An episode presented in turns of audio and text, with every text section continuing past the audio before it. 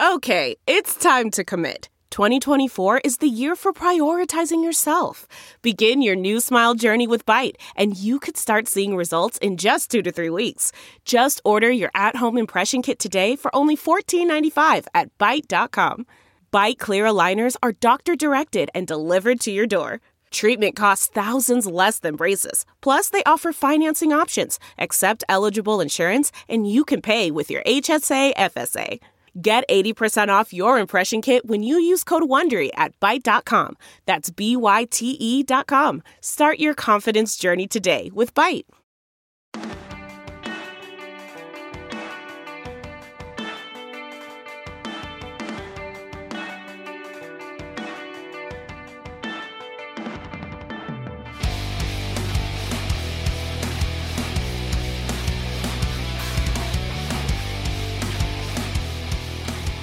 What is up, everybody? Welcome back to another episode of the Bootleg Football Podcast, where for the first time all year, EJ, the Lions won a game. It's it's a victory week for the Lions. We can actually talk positively about them, literally for the first time since a year ago when they won their last game. Uh, it's going to be a weird show because we're kicking it off with uh, with Detroit finally getting off the schneid and, and beating the Vikings because, of course, they did. And we're going to talk about a lot of other games as well, all the news and notes around the league, recapping week 13, looking ahead to week 14. It's going to be a long, long, long, long, long show. But before we get into it, because we have a lot to discuss, how are you? And uh, what are you drinking tonight? I'm good. I'm probably not as good as the Lions fans because Lions fans, this is your week. We have not talked about your team a lot with good reason. They've struggled. They've been close. We talked about some of the players. We've talked about some of the ups and downs and some of the other segments. Lions have not made three up. They won the game. First thing we texted each other was like, Lions are in three up. So we're going to talk about Lions. Plenty of other stuff to talk about. What am I drinking? Uh, I am full into winter beer season. This is a new brewery for me, Cascade Lakes Brewing. Um, and I thought the title was appropriate for a lot of teams in the NFL. This is their slippery slope winter ale. Um, and it happens to be delicious. I had one before the show, did a little product testing. Um, 6.4 by volume, so not like super heavy, 30 IBUs for those of you that don't like the bitterness. Um, but goes down really nicely. So I I'm enjoying it, but that's that's going to be my beer. What are you drinking? Uh, something a little bit proofier. This is my 110 proof Oh. Uh, Barrel Select rye. Sagamore is one of my favorite ryes. It's out of Baltimore. Uh, our funny story: it's owned by the same guy who founded Under Armour because he's a whiskey guy, and they make a truly phenomenal rye. And uh, this is one of the proofiest ones they've got, and it's also one of my favorites. So. So the takes are going to get good show. towards the end of the show. Yeah, that's why we saved uh, Pat's bills for later because we're just gonna let them fly. It's it's gonna be a long one. Um, before we get into three up, where we are going to talk about the Lions, I promise you we will talk about them. Uh, I want to thank Joel, who is our newest patron from this week. Welcome aboard. Thank you for the support. Thank you for believing in us. Remember, you're going to get um, discounts on merch as a patron, you get 20% discount on all merch, so you can go check out the store linked in the description below if you're so inclined, if you want to find anything there. Uh, also, remember, we're going to have a uh, patron roundtable if you're in the Ring of Honor or the Hall of Fame level. That I believe tentatively is going to be January 8th because we couldn't find a Saturday that wasn't full of holiday stuff between now and then.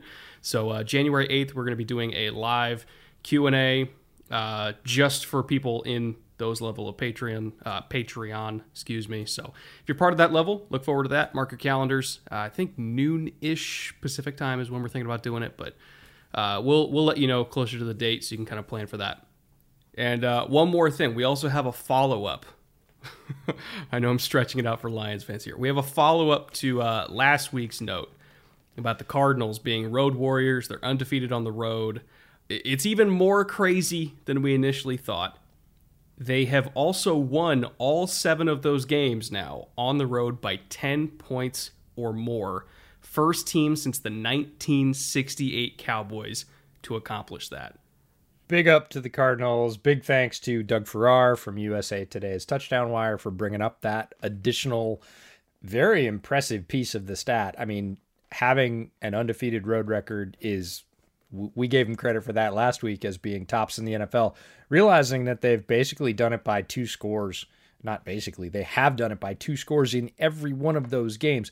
They're putting the hammer down in other people's stadiums. Uh, and it's not like they're not winning games at home either. Some teams are strangely unbalanced like that. The Cardinals are really putting it down. And I don't know about you, but it feels like to me, and there was some buzz in the media about this this week that they're not getting the same amount of credit. People are talking about the Bucs, people are talking about the Packers, people were talking about the Rams until their slide started. You still don't kind of hear a lot of pro Cardinals like Cardinals belong, Cardinals are the front runners. They are by record, but it just doesn't they haven't sort of generated that buzz yet to my ear. I think it's because there's uh, a they're not the the largest market like Phoenix itself is a, is a pretty big market, but in terms of like overall fan base, footprint, yada yada, all that kind of stuff, you know, they're not going to hold a candle to the the Green Bays, the Dallases, the uh, I mean, even I would say the Rams in LA, just because it's LA. Like people don't pay uh, pay as much attention to what happens in Arizona sports, even when they're really really good.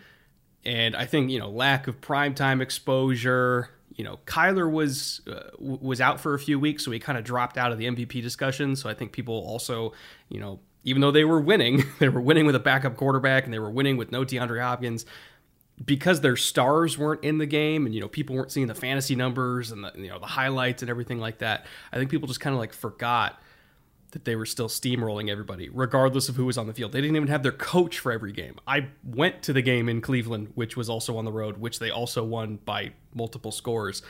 And they didn't even have Kliff. He was out with COVID, and they still beat the shit out of the Browns. So it's one of these juggernaut teams that is blessed by also being under the radar as a juggernaut, which you don't see that often. But I mean, if I had to take a guess of who was going to be in the NFC Championship game, right now, I would think that we're going to get a rematch between Arizona and Green Bay because they look like the two best teams. Yeah, I wouldn't rule Tampa out of that, but um, Arizona is tough to rule out at this point. They're making plays on defense. Obviously, Kyler's back. Still Kyler. Yes, it was the Bears. Trust me, I know. But he looked healthy and healed, was able to scoot when he needed to, pick up big scores with his feet in the way that only he could do it. And they look complete. They're getting contributions from James Conner. Um, the ghost of AJ Green is showing up at least once a week. Uh, they just Zach are Ertz has made plays. Like they've Zach they've, they've, Ertz was a really big addition for them. We we can talk it like we're not we're not torturing you on purpose, Lions fans. We'll get to it, but we just wanted to bring that up because not only are they undefeated on the road, they've won all of them by two scores, and again that hasn't happened since the late '60s. So really impressive run by the Cardinals, and and they deserve sort of your attention moving towards the playoffs because they're gonna they're a team built to make noise. And with that being said, all right, let's get into this game. Three up, number one. The Lions won a game, and it they did it in the most Lions Vikings way you can imagine, where neither team looked like they really wanted to win that game. Like the Lions went up early the the Vikings were were making just really inexplicable play calling decisions and doing Vikings things like third and eight and running two smoke routes two yards beyond the line of scrimmage for whatever reason. Then Kirk checking it down behind the line of scrimmage on third and eight and killing his own drive. And you know you got fourth and 10 you're calling jet protection matching up a running back on a 280 pound defensive end and getting sacked for whatever reason like they were doing vikings things Lions capitalized. Jared Goff made some beautiful throws, some of the best throws that I think he's made in a while, like multiple years. There was a seam ball to Hockenson that was just ridiculous. It was a bender uh, underneath a too high look, and you know Hockenson took a beating on that play, but he hauled it in, and it was just a gorgeous ball. So they capitalized with a couple touchdowns, went up twenty to seven, I think, at halftime and then they just let them hang around. They let the Vikings kind of back into the game. Next thing you know, it's the fourth quarter, and you know they they get a, another key stop on a, on fourth down where they called like a, a, a movement pass on fourth and inches instead of just running the ball. And Goff got sacked because of course you're going to send pressure on fourth and one. Why not? And then, you know, Vikings get it back. They score. It's a two point game. And it, it, just, by the end of it, by like the last half of the fourth quarter, it looked like neither team um, really had any sort of control whatsoever. And it, it was one of those, you know, last team to have the ball wins kind of things. And lucky enough for the Lions, for the first time in a while, they were actually able to, you know, kind of take control of their own destiny in the final minute of a game and win it. It's happened to them a lot this year, you know, where the other team has the ball and it's, you know, snatching defeat from the jaws of victory type thing where they collapse late. The Ravens game is probably the best example of that. They finally were able to flip the script, you know, drive down with a minute left. Goff hit a touchdown on fourth and two because Cam Dantzler, for whatever reason, sagged five yards into the end zone on fourth down. Just make a boneheaded play. But um, you know, congrats to the Lions. Uh, a win that I've really wanted to see them get for a long time because I really love Dan Campbell as a human being. I think he deserved this win. You know, even though it was a sloppy, sloppy, sloppy game on both sides, as you might expect from from Vikings Lions, it was still at least entertaining. And uh, I, for one, am happy that they will not go winless this year. Yeah, there's a lot of guys playing really hard on that roster, and that is not always the case with a team that's this far in the hole. The Lions are the worst team in the NFL, probably both in roster and in record, uh, which is not always the same thing. Oh, I don't know. Houston's pretty bad. Yeah, I, Houston. It's close. I think Jacksonville has a better roster. Their record is only slightly better. You could say they're actually underachieving for their roster, but they've been close several times. And that team is still playing hard. Like that roster is still absolutely competing. We saw that this week again. You mentioned it. They've been really close several times and have not been able to finish it up. It was really cool to see him finish it up. It was also really cool because people will go back and watch this game. I went back and watched this game after the fact, and people will see those performances, right? People will see those players playing their butt off. People will see them making the effort that they are for Dan Campbell. You said you love Dan Campbell as a human being. It was obvious after this win. Jared Goff sprinted to the sideline. First person he hugged was Dan Campbell. You know, you could tell that they were just elated that all the work they've put in finally came out to win. But one of the interesting things about this game is that Goff started off not warm, which is typical. And then, as you said, he heated up. He started hitting, he hit that seam throw to Hockenson. He hit another one to Brock Wright.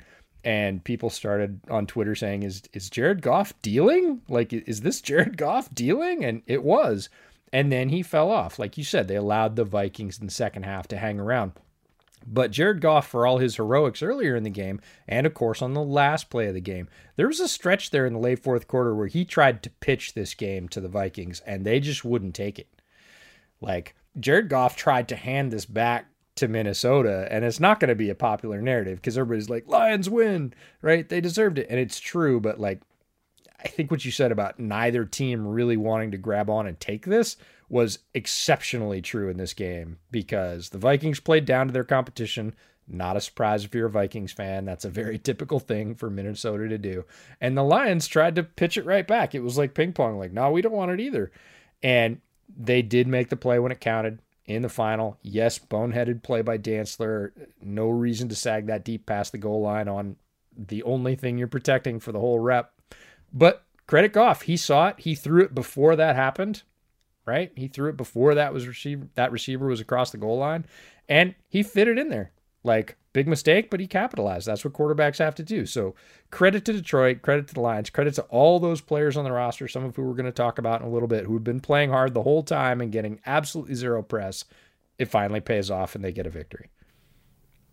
And they got contributions from, you know, basically like the whole island of misfit toys.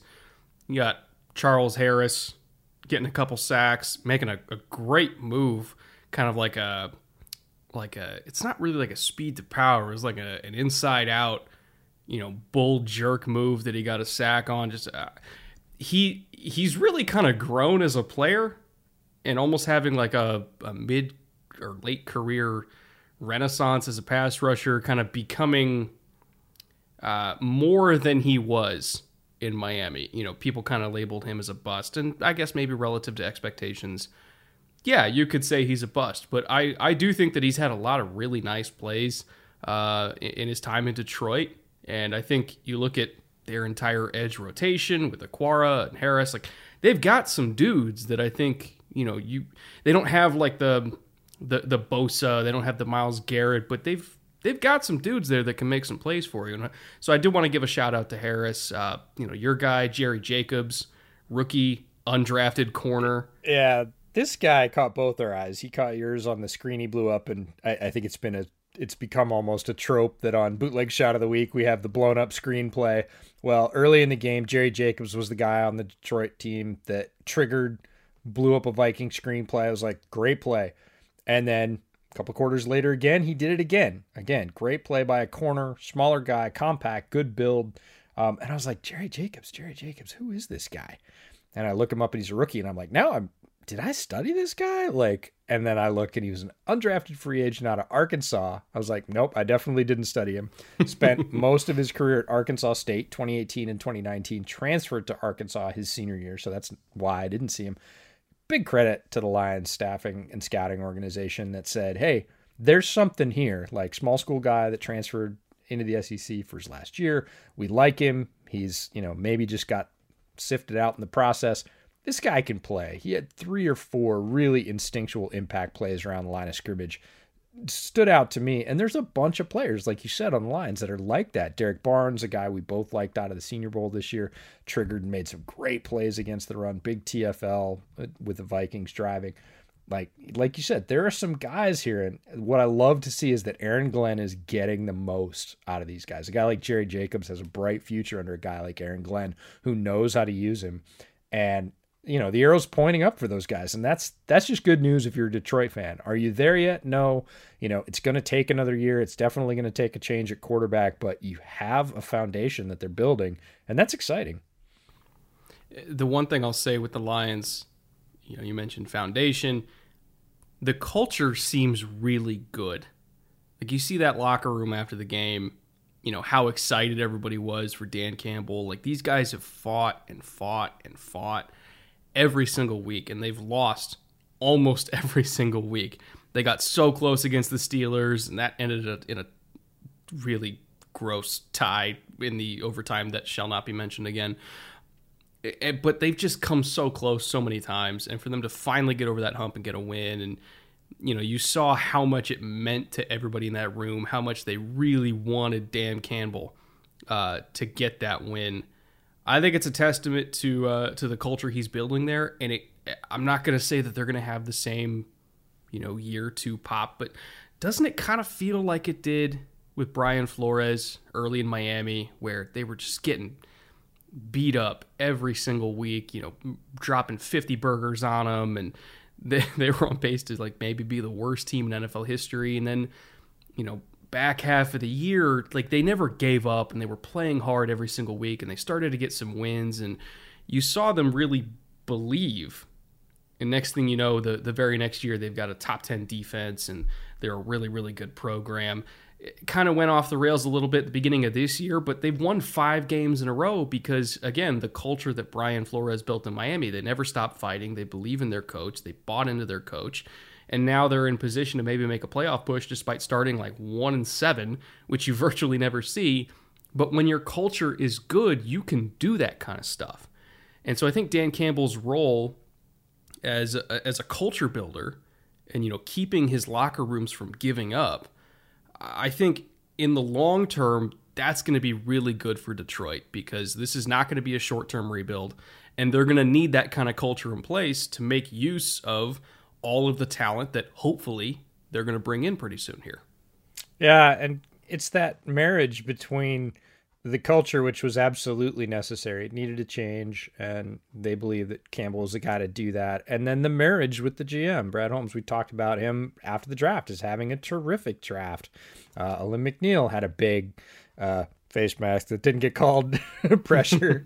um, on uh, on Zerike, uh, you know, Barnes we talked about. Like, there's a lot of guys, and then they're even bringing in UDFA's like Jerry Jacobs. So you know, Holmes is is refilling the cupboard, which was absolutely necessary after the Patricia era. Campbell is keeping them together, getting them to play hard. Aaron Glenn brings in a system that lets guys play fast, play to their strengths, be aggressive, and you're starting to see a lot of the players that we liked even. Um, and some of those guys aren't there, like Jeff Okudah, right? Jeff Okudah had a great camp, and we all we were super excited about him under Aaron Glenn. He hasn't even played this year because he ended up getting injured. Um, but uh, Oruwariye like had a bunch of plays in this game. Like there's a bunch of guys that we like on that defense, and it is foundational stuff, and it's two sides working together. The coaching and the scouting department saying these are our guys, just like they did in Miami. I think Flores is a really good with Chris Grier, really good example of saying these are our guys, getting rid of the guys they didn't want, bringing in guys that fit the program, the profile, the way they want to play.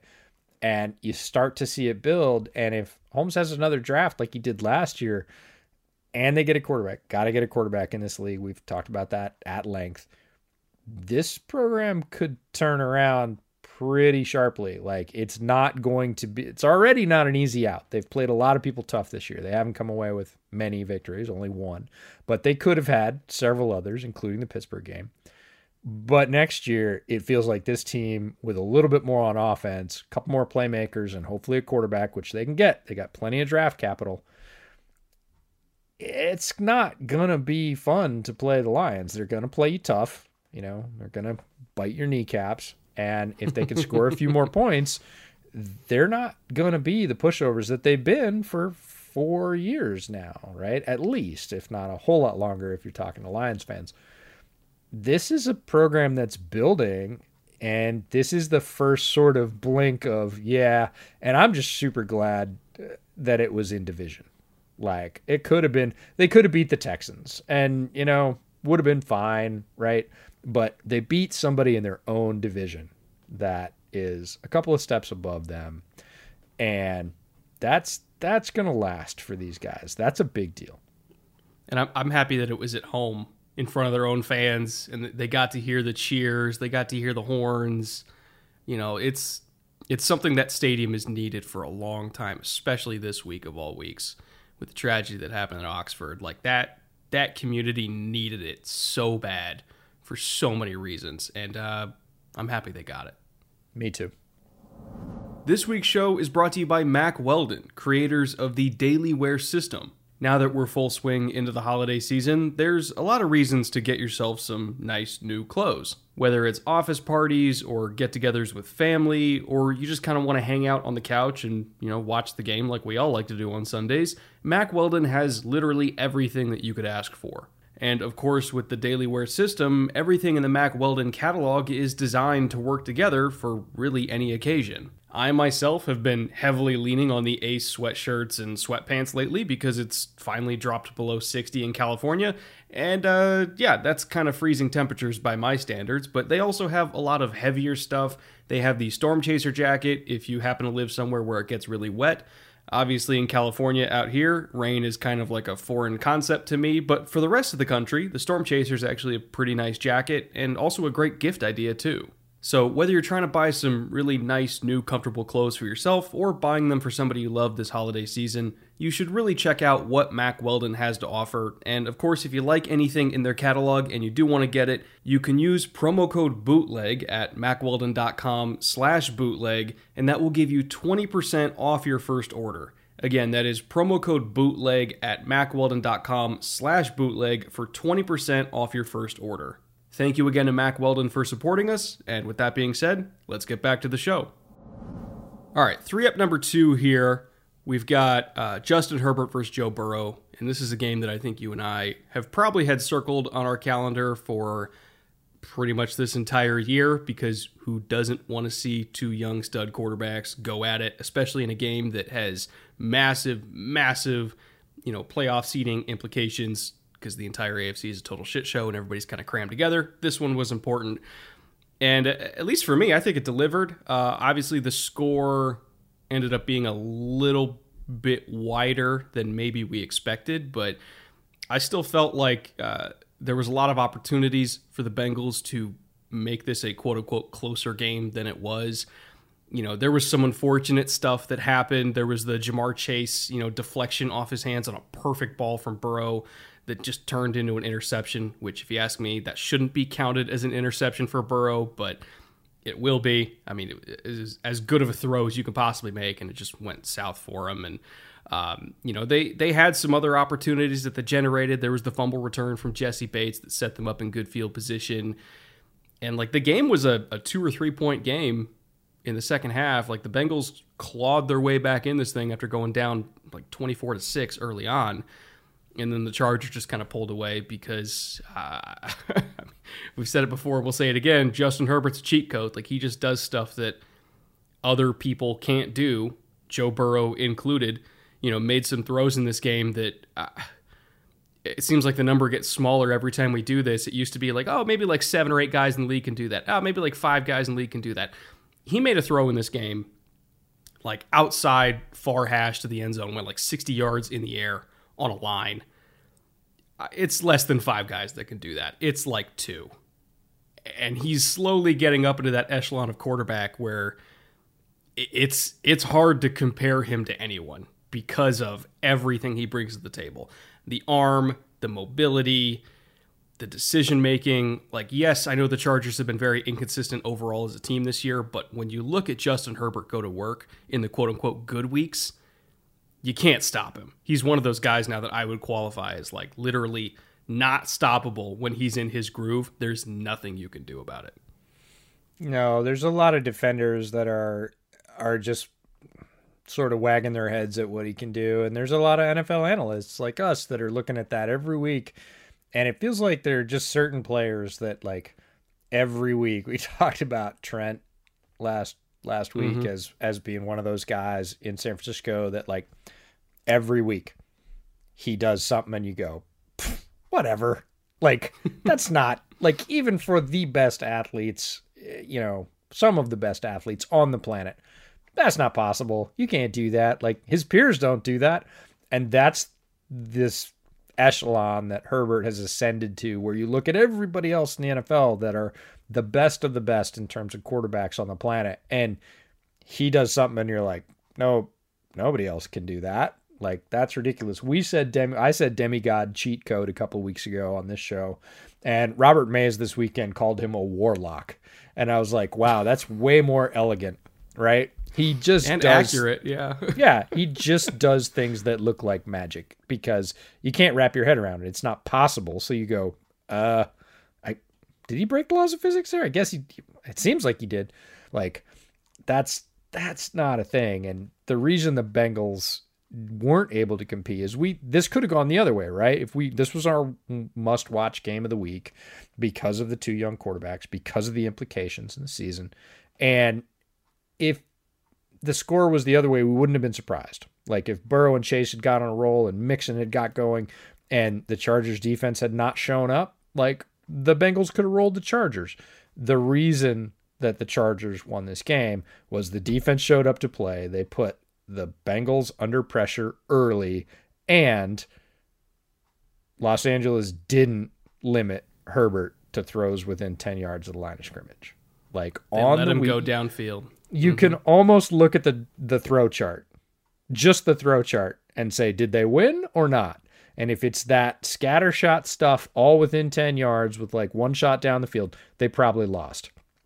And if it's a whole bunch of long green arcs down the field, you're like, they probably won. They let Herbert eat and he probably skewered somebody.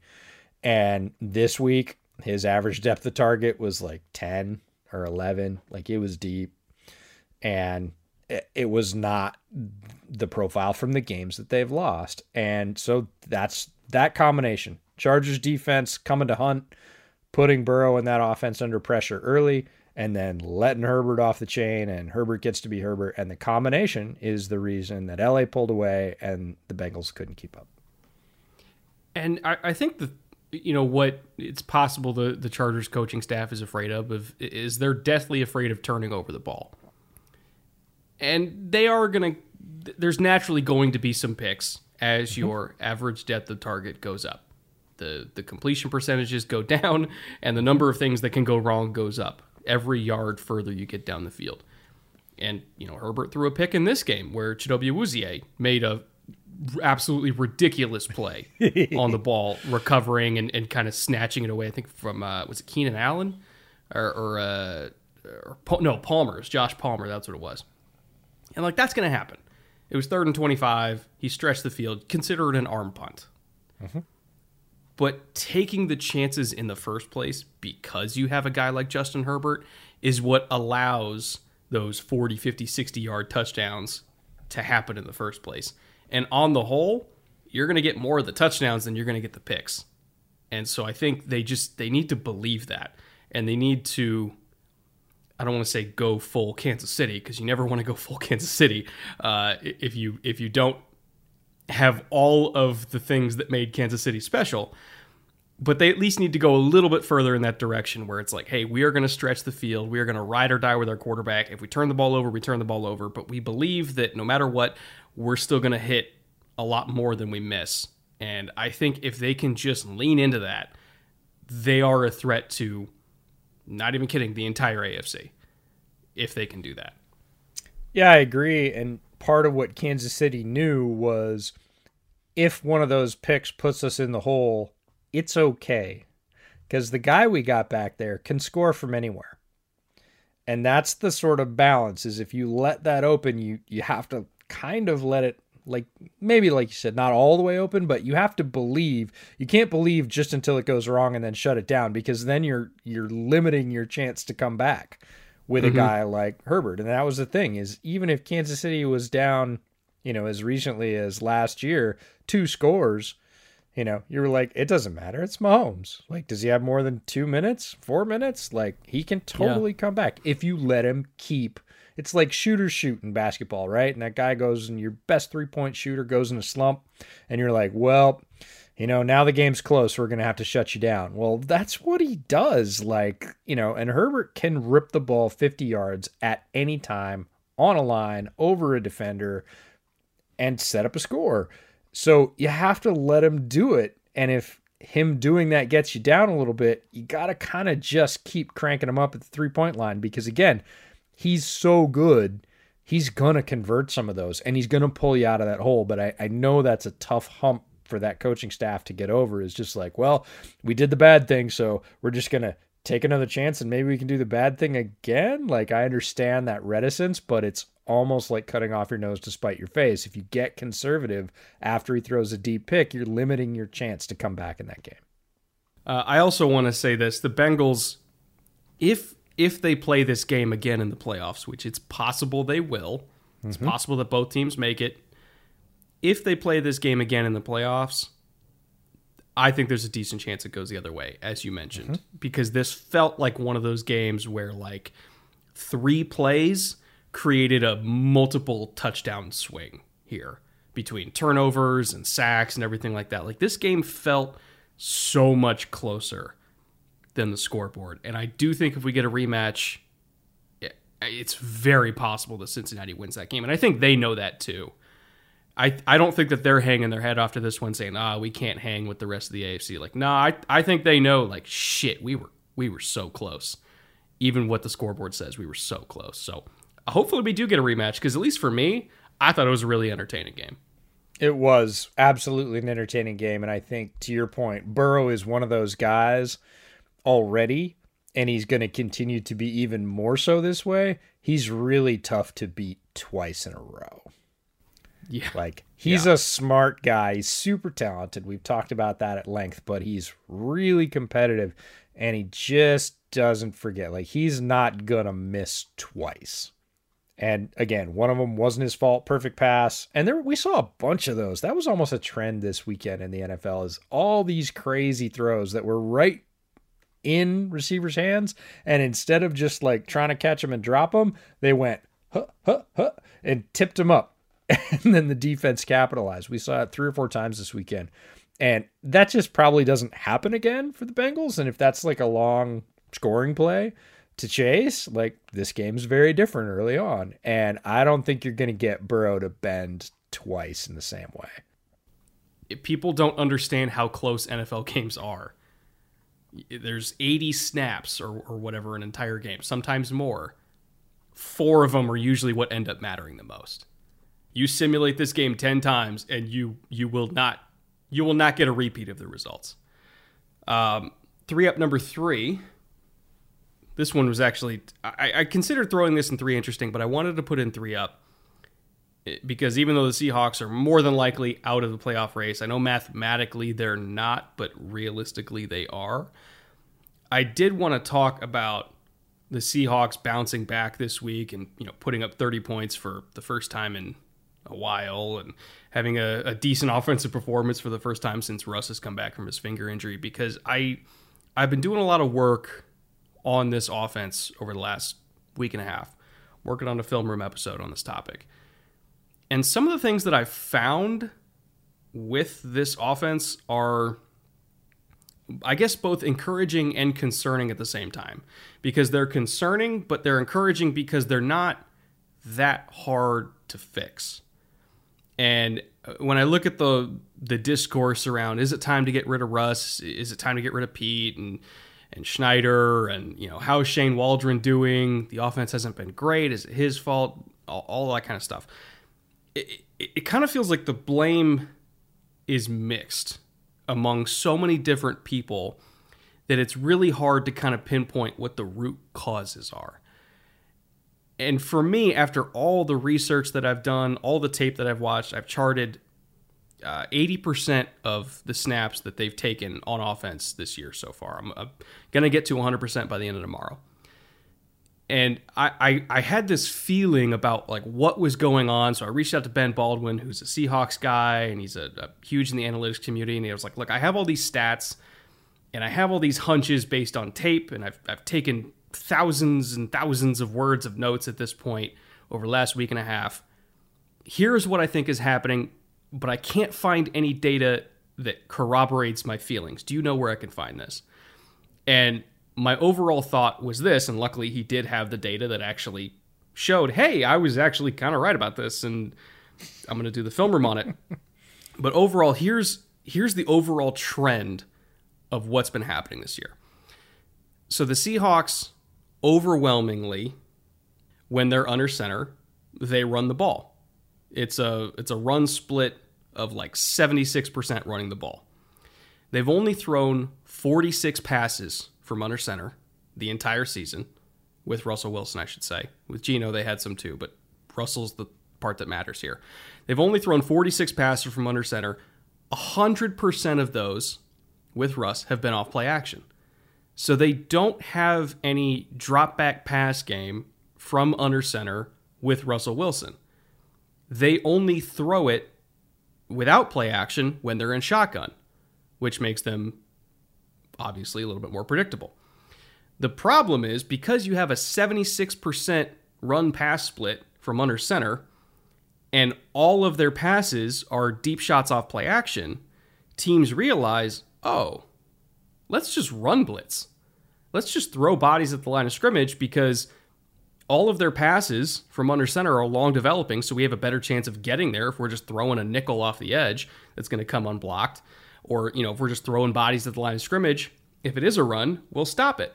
And they're averaging like 3.8 yards per carry from under center. Compare that to their shotgun runs, where there's a little bit more ambiguity. It's a 65% pass split versus run, so they're more likely to pass at a shotgun, but it's a little bit more balanced. They're getting five yards a carry from shotgun. But the problem is their offensive line is so bad that they can't do any long developing passing plays out of shotgun because they can't protect that long. So if they want to go deep down the field, they have to be under center. But if they want to run the ball, they have to be under shotgun. And it's it's kind of a a, a really bad mix here. And the root cause to me is the offensive line is bad. Mm. Because if you can't also be successful at running the ball from under center, then the passing part doesn't really matter that much. And so what you get is this this team that they're only getting chunk plays on early downs because of that play action pass game. But if they're not getting those chunks, they're so bad at passing from the shotgun, or rather, I should say, they're so average at passing from the shotgun that when they get behind the chains, they can't claw out of that hole, which is why their third down uh, conversion rate is like 31st in the league or, or whatever it is at this point. So all of these things are kind of converging at the same time, you know, do you want to blame Pete? Do you want to blame Russ because he was inaccurate coming back from the finger? Do you want to blame the O line? Do you want to blame Schneider? Do you want to blame Waldron? And the answer is yes. They all have their own kind of part to play in this. But at the same time, if the offensive line was better and they could be more unpredictable on offense, you know, and I don't think necessarily think this is Waldron's fault. I don't really think that we would be talking about blowing up the roster right now. And of course, if Russ didn't get hurt, we definitely wouldn't be talking about blowing up the roster right now. They'd probably be in playoff contention because the NFC is not that great, other than the top few teams. So I, I'm kind of at a crossroads here seeing what they're doing this week against a tough Niners team that's had success. You're putting up 30 points. You know, you're you're leaning into the quick game and you're not trying to throw it deep off play action. You're just, you know, letting Russ spread them out and, you know, get 4 year 4 yards here, 5 yards there. You're leaning into that and it's working. And I'm conflicted because I know that they're going to win some games in the back half of this year. They're playing Detroit, they're playing Houston. They've got some division games. Like I I know they're going to win and there's going to be this sentimental like they're close, let's run it back. It's fixable, let's run it back. But at the same time, I don't trust them to do the main thing that needs to be done to fix their problem, which is fix the offensive line. That's been an issue for a decade now it's always been an issue. They still can't fix it. So I still feel like they're going to need to be blown up because until that part is fixed, I almost don't care what happens with everything else. And I just don't trust them to get the picks right.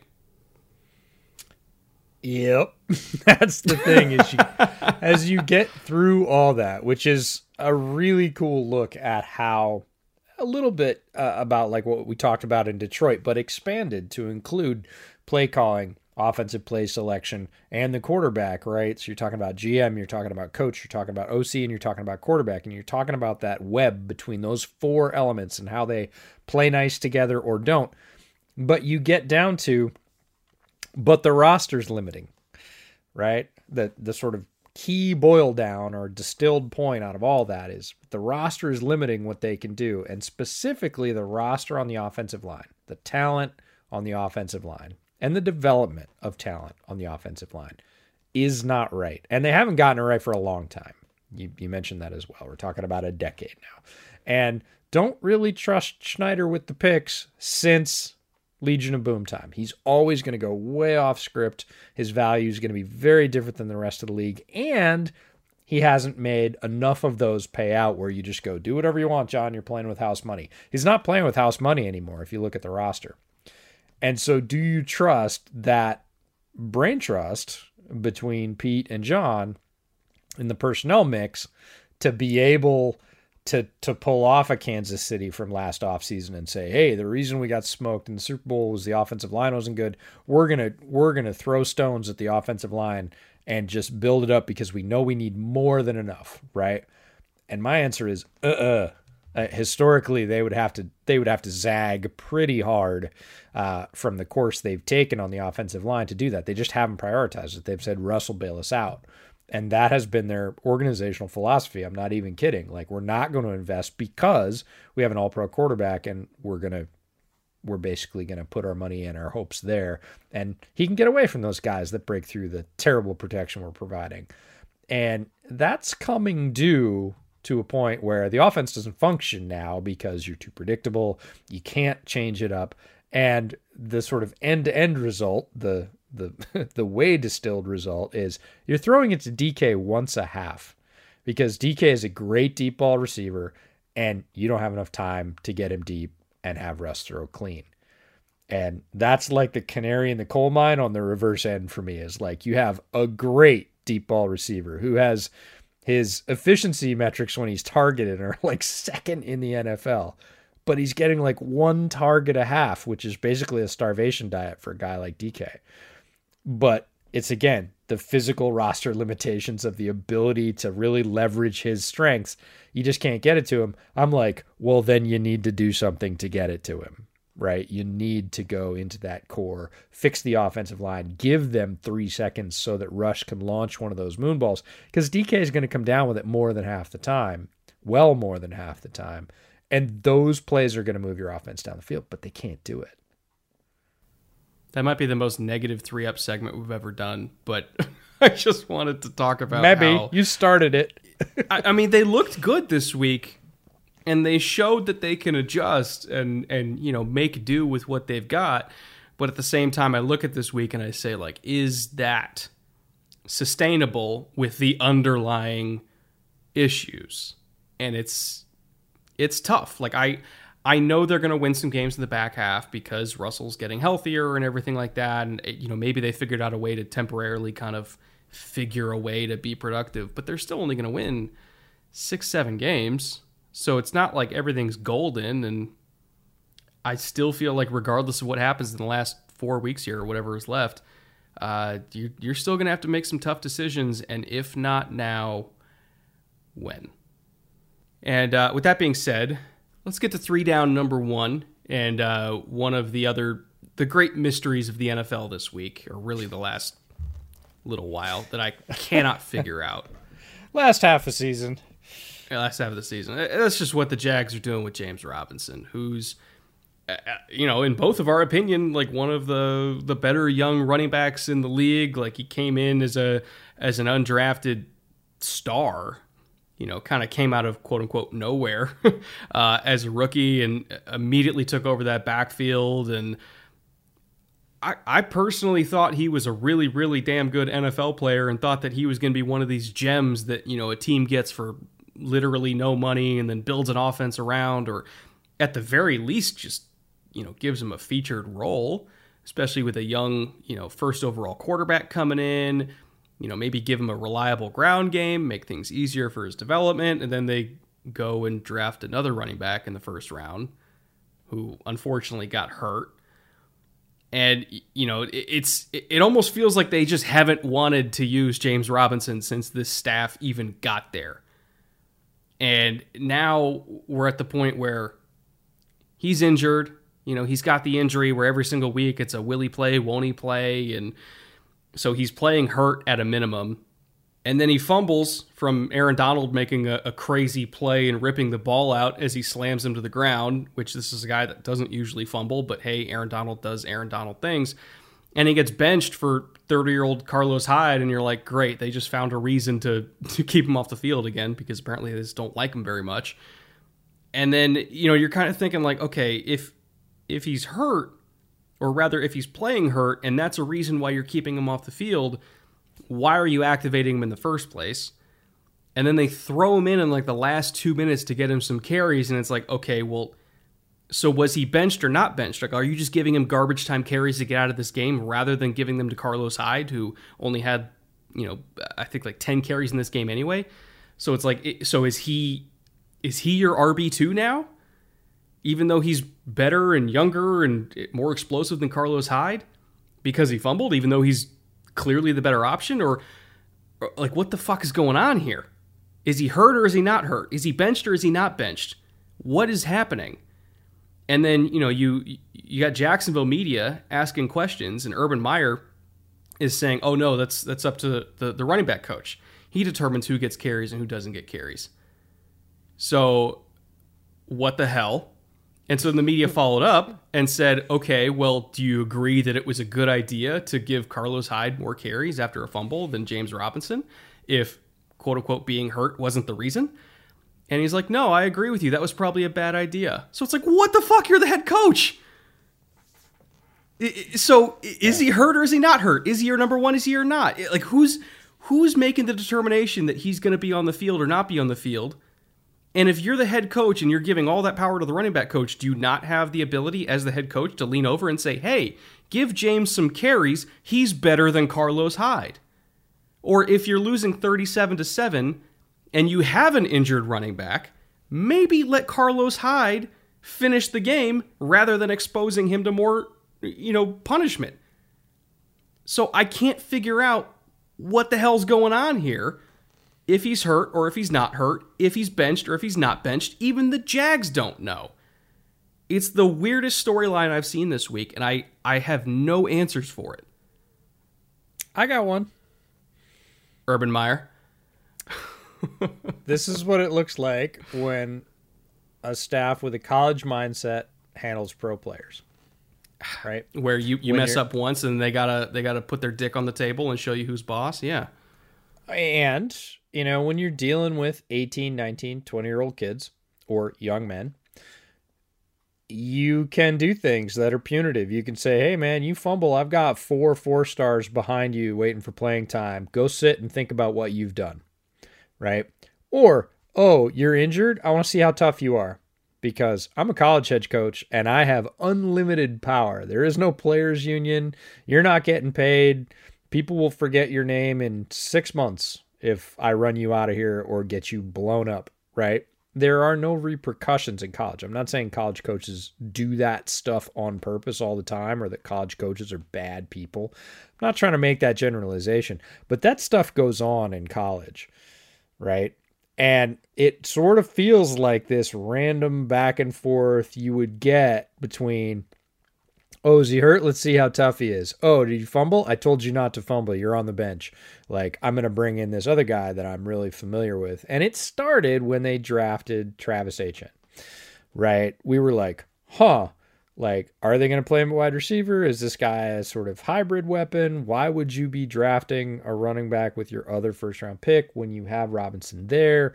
Like, it was just a question mark. We sort of went, huh, well, we'll have to see how this plays out. Well, Etienne gets hurt. And at that point, you kind of figure, okay, well, the most established and productive and, you know, at that point, healthy running back you got on your roster is going to be a massive leader for this team in carries and production and target share and whatever else you want, right? And that didn't happen. Like Hyde was splitting and there was this up and down and now there's this weirdness between wait, he's hurt, but you're playing him and you're playing him in garbage time. That's the real kicker. Like that's a that's a sort of doghouse college thing to do. Oh, hey, we're getting blown out 52 to 0. Go on. Go take your licks, right? I don't want this other guy getting like that stuff, it just feels like college holdovers coming into the pros, and it doesn't fit. Like you have limited rosters in the pros, you've got a players association, uh, you know, you got a practice squad, you got to manage, you got all that stuff, and all this sort of, like you said, dick measuring contest stuff about I'm the head coach and I know, or uh, the whole shuffling under the bus of the running back coach was really weird. Most NFL head coaches who have been around a long time, I think about like Ron Rivera's of the world. Like you do not see Ron Rivera on the podium going, "Well, I don't know, the running back coach decided whatever was screwed up." Like they don't do that, right? And there's a reason that they don't do that, and that's one of the reasons they've been around a long time. So this whole sort of wishy-washy, flip-flop seems punitive, doesn't make a ton of sense based on what you're saying.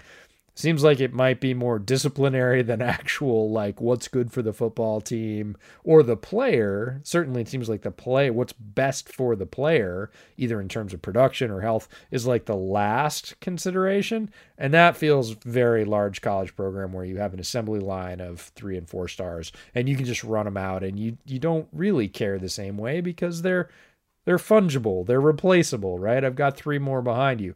Well, that's not really the case with pro rosters. So it seems like the basis for this decision making is what Urban Meyer learned in college, and he hasn't yet learned in the pros. It doesn't work like that, especially not for a position like running back. I mean, James Robinson, despite not getting used nearly as much as he should, and despite also, again, being banged up, still averaging five yards a carry, still on pace for like 11, 1200 yards this year. If they actually used him like he was supposed to be used, if he's healthy, again, that's what we can't figure out. Is he hurt or is he not? Is he your best player or is he not? Let's just say he is their best player because on tape, I mean, how how could you look at Carlos Hyde and look at James Robinson and think they're the same? They're just not. If he's healthy enough to get usage, and you're not using him, that's coaching malpractice. And if you're so far behind that the only time you're using him is when you're losing by 30 in the last two minutes of a game, rather than just running your third running back out there to close out the clock, that's also coaching malpractice. Uh, it feels like every single week Urban Meyer does something that makes no sense at the NFL level and only makes sense if you're the head coach of a college program where you have access to a far more resources and a better recruiting pool than anybody you're going to play where you could just out talent everybody. He coaches like that where he just expects to be able to out talent people like he did for the last decade of his life. And when he's actually at a talent deficit for the first time since he was at Utah, it, it feels like he kind of lost his juice. He lost his ability to, you know, coach his way out of a phone booth, like we just saw Bill Belichick do this week, throwing three times in a game and still winning. Like, good coaches can do that.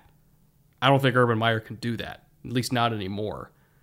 And uh, if this, you know, James Robinson is is only one example here of many examples of, of things that that I think Urban's done wrong this year, but it just it's one more thing that I point to that makes me think he should be a one and done.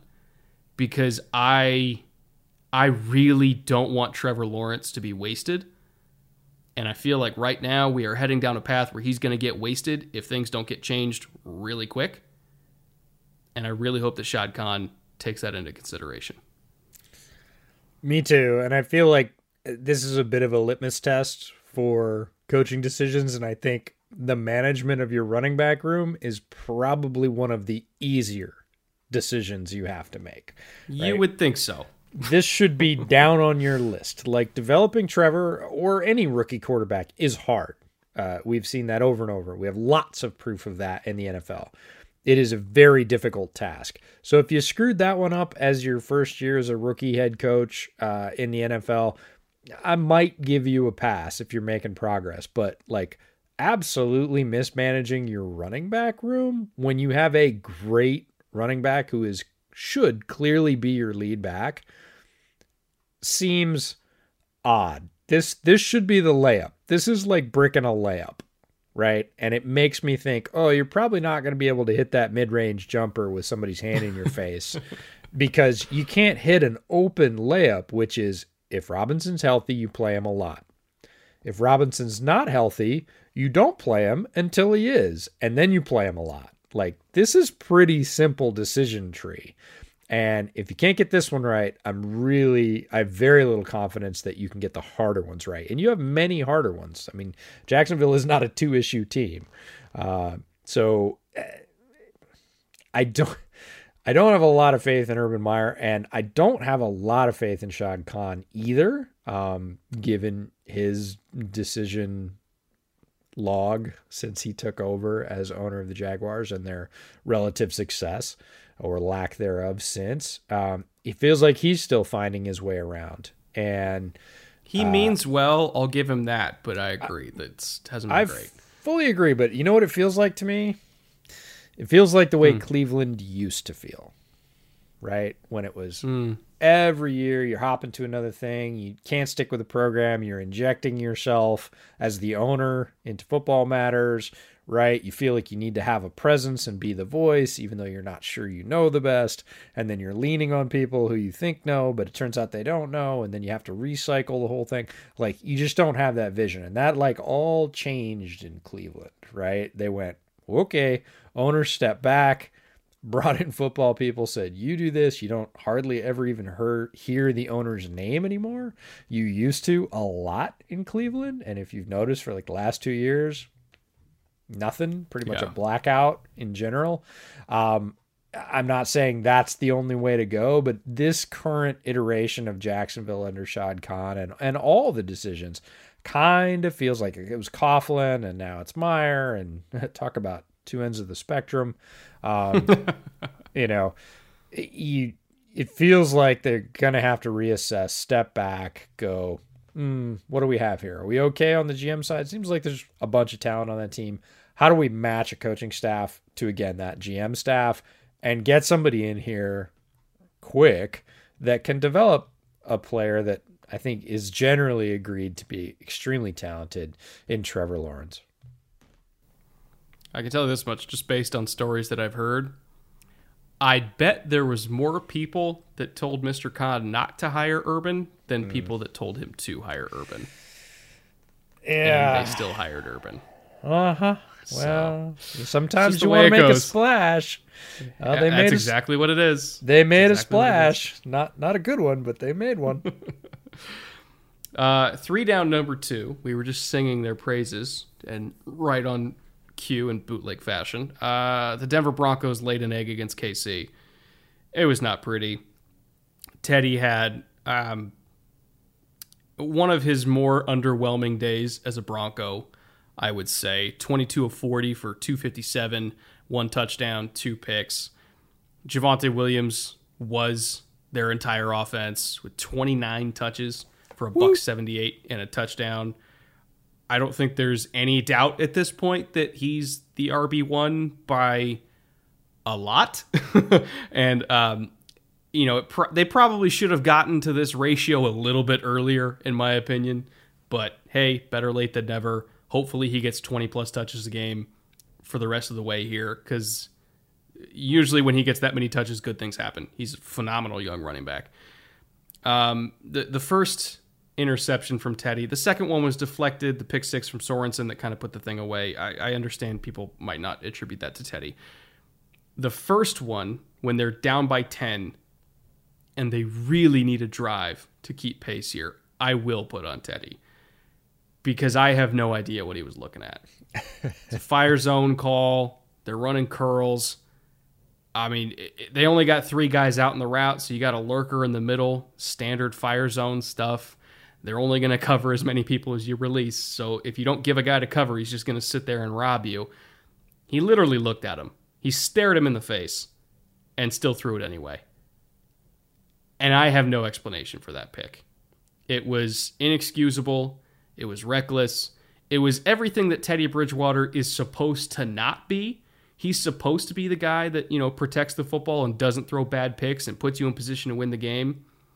Unfortunately, in games like this one where he does throw the bad picks, he's not good enough to dig himself out of those holes, like, say, a Justin Herbert or a Pat Mahomes.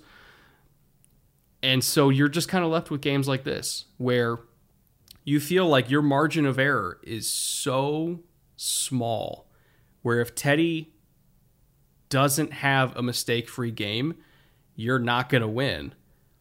And it, it makes me think that, yes, the roster is great, but how much can you count on Teddy to play mistake free literally every single week just to give yourself a chance to not blow a game? It's a very, very small margin for error. And, uh, you know, when it comes to a very close AFC where there's like 10 teams vying for wildcard spots here, um, I do think that, that that puts them at a considerable disadvantage against, you know, some other teams that I think are in the hunt.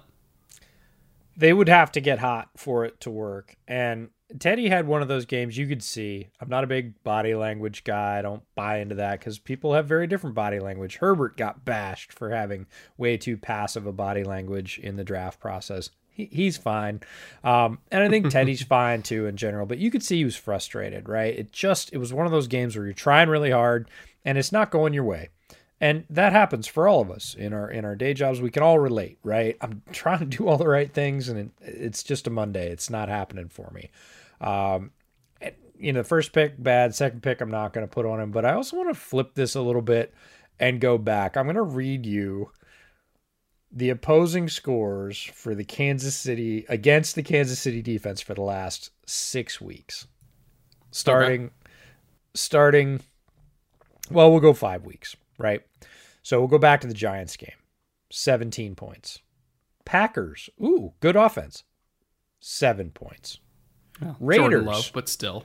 yeah, Jordan Love, but still, you, you, I mean, they didn't start Jordan Love. They they played who they had on the field. They gave up one touchdown. Raiders, good offense. 14. Cowboys, really good offense. 9. Broncos, 9. So if we go back five weeks, it's nine going backwards from the Chiefs backwards. Nine, nine, 14, 7, 17. Like we can say the Chiefs defense has turned a corner. they figured it out. They moved Chris Jones back inside. That guy can run the outside. They are full of themselves again. They believe. And they are taking good teams. There's some good teams in that stretch and keeping them largely under two touchdowns. And that's a recipe for winning. So this is as much Teddy Bridgewater having a bit of a Monday as it is running into a Chiefs team that's hitting in stride. Players are playing the way they're supposed to. They're making plays, um, and it's difficult. And I do feel like the Broncos really had something else in mind. And a lot of people have said Aaron Rodgers. A lot of people have said, you know, they they were really the team behind that gold rush that had been waiting for Rodgers to get freed up. It was the Niners that made the offer on draft morning, but it was really the Broncos and George Paton lurking, going, if we get Rodgers, this thing's going off. And they didn't get him, and it finally settled down, and Aaron ends up back in Green Bay. And I feel like they just said, okay, we're not gonna we're not gonna go out of our way at this point and throw a bunch more money at a quarterback. We're just gonna ride with Teddy and Drew and this we're going to make it through this year. We're going to win as many games as we can, and then we're going to take another run because we think he's coming free, or we'll take another draft pick. And they've taken a ton of heat from us as well for not drafting Justin Fields. Right? I really feel like they had something in their pocket. It didn't work out, and they said, "Well, we're just going to ride with what we've got." And Teddy's what we've got, and we hope we're good enough with all the talent we brought on to win those games. But I don't think it was really ever their first option. Of course, they're going to say it was because that's what teams say. Um, I think they were hoping Teddy was largely what Teddy's been, which is good, efficient, uh, serviceable, fairly durable, and he was going to be in there dealing. And they hoped that all their playmakers were going to take off, and they're just biding their time to really bring in the trigger puller to what is a pretty loaded team on both sides of the ball and see if they can't take their shot. It's what happened last time they got good. They brought in a Hall of Fame Huh. elderly quarterback on a loaded team, and uh, they won a Super Bowl and went to another. We won't talk about the result of that other one, but you know, it's it's. But Joe it's Buck not will. A, uh, Joe, oh God, that was awesome. That was a dagger. I, I'm not a huge Joe Buck fan. I'm not a Joe Buck hater, but I'm not a huge Joe Buck fan. Like I, I'm I, Joe Buck. I acknowledge that he's incredibly talented, but he was on the Manning cast. What we're referring to is Peyton lobbed up what was kind of a softball question, and and Joe Buck uh, threw a dagger. And and you put out a great tweet about yeah he's laughing on the outside but he's planning to have his brake lines cut and I thought yeah that's that's Peyton all right um anyways go look it up it was a lot of fun um but yeah, back to the Broncos. Eh, They feel like the rest of the roster they've done really well with. Like the O line is decent. The D line, we talked about some unsung heroes on the D line. Chubb is coming back and getting healthy. Uh, the linebackers are playing great. Cooper's playing great as a seventh rounder. Obviously, their corner room is loaded. They've got great safeties. All the players in the track meet offense that they've assembled. It really feels like this is a team that is primed. I mean, he's got Javonte to lean on, whoever comes in. Um, you know, Fant hasn't been getting a lot of usage this year, but he's fast as hell. Another option in the passing game. They really feel like they're a good, solid, slightly above average trigger puller away from being tough to stop every week. Let's get to uh, three down, number three, which is whatever the hell just happened on Monday night in uh, gale force winds out in Buffalo. It's like gusts up to 55 miles an hour, if I remember correctly. Uh, You know, you're seeing pregame videos of kicker warmups where the ball literally just grabbed by the wind and thrown off camera. Opening kickoff is hitting halfway into the tunnel because the winds are so strong. It was a weird game. I don't necessarily think that there's a lot of great takes that you can get from that kind of game where a team throws it three times and they still win there's not a whole lot you can take from it. I'm not going to say like, oh, the Patriots are going to win uh, a, a Super Bowl indoors in an LA winter because they can also play in Buffalo in the winter. Like the that game doesn't really translate to anything other than the fact of yeah, Patriots can run the ball and you know Bill Belichick can coach his ass off. What else is new? We didn't really learn anything from it.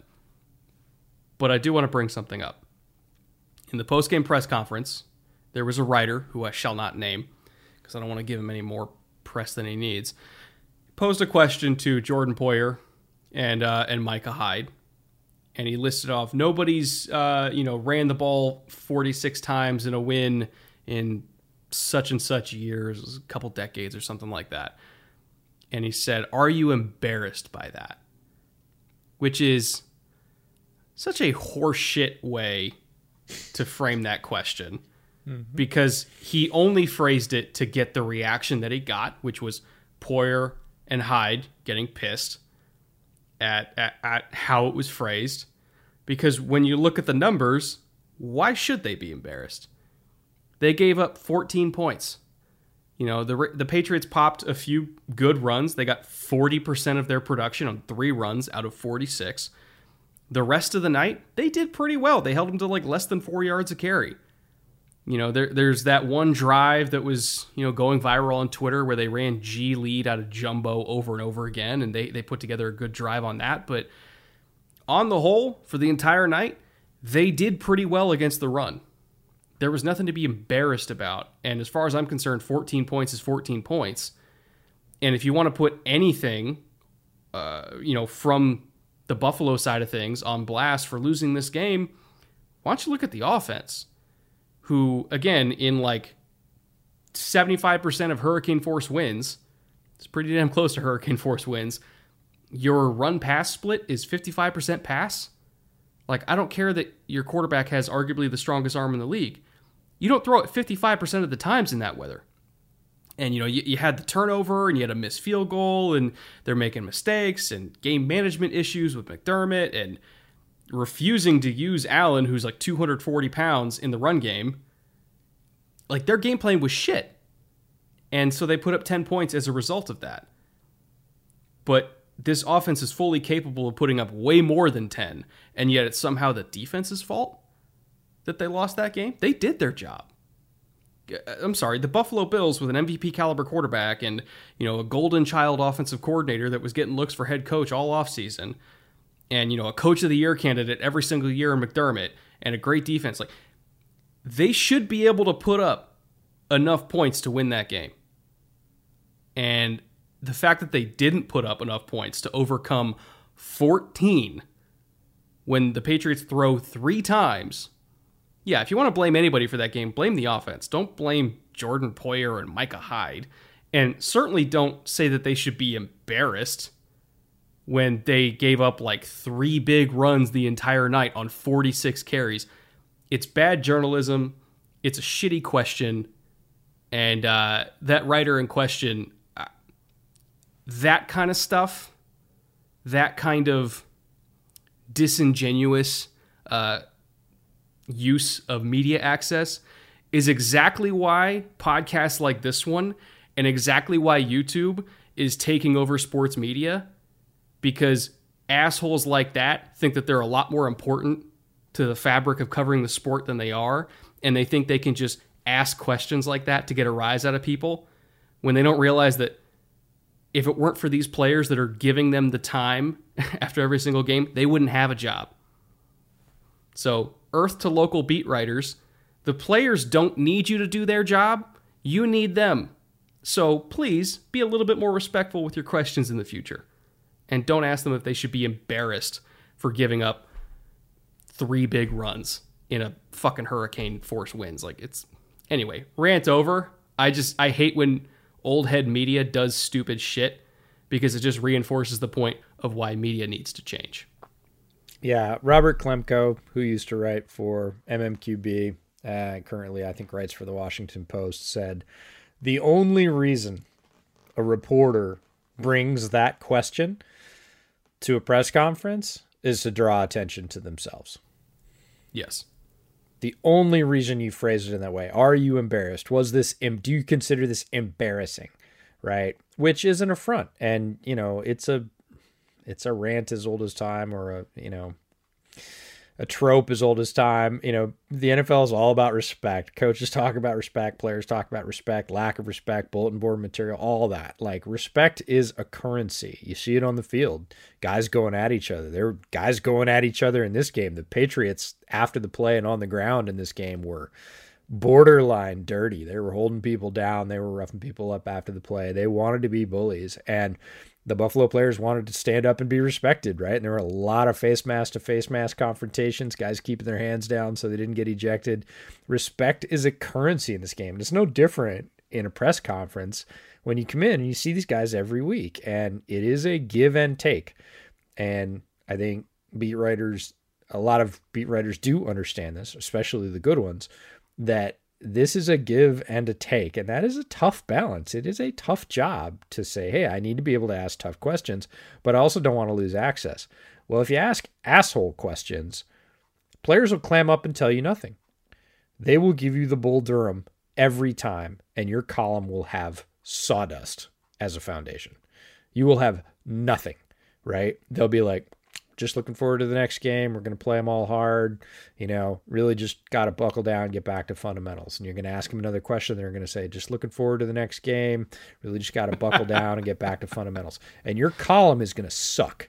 You're just going to have to make it up and guess. And we've seen regimes like that that don't allow their coaches in front of the media, don't allow assistant coaches in front of the media, limit player access, tell their players not to say anything.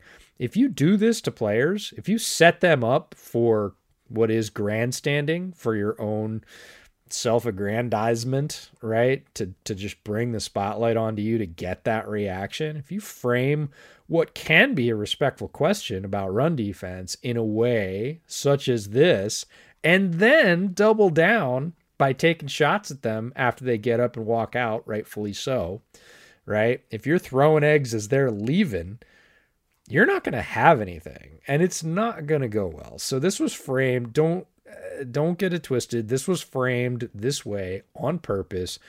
The writer got what he wanted, which was not an answer to the question. He didn't care about an answer to the question. He wanted a reaction. He got a reaction. He got a rise. It's no different than a bully in first grade that calls you a name that they know you don't like.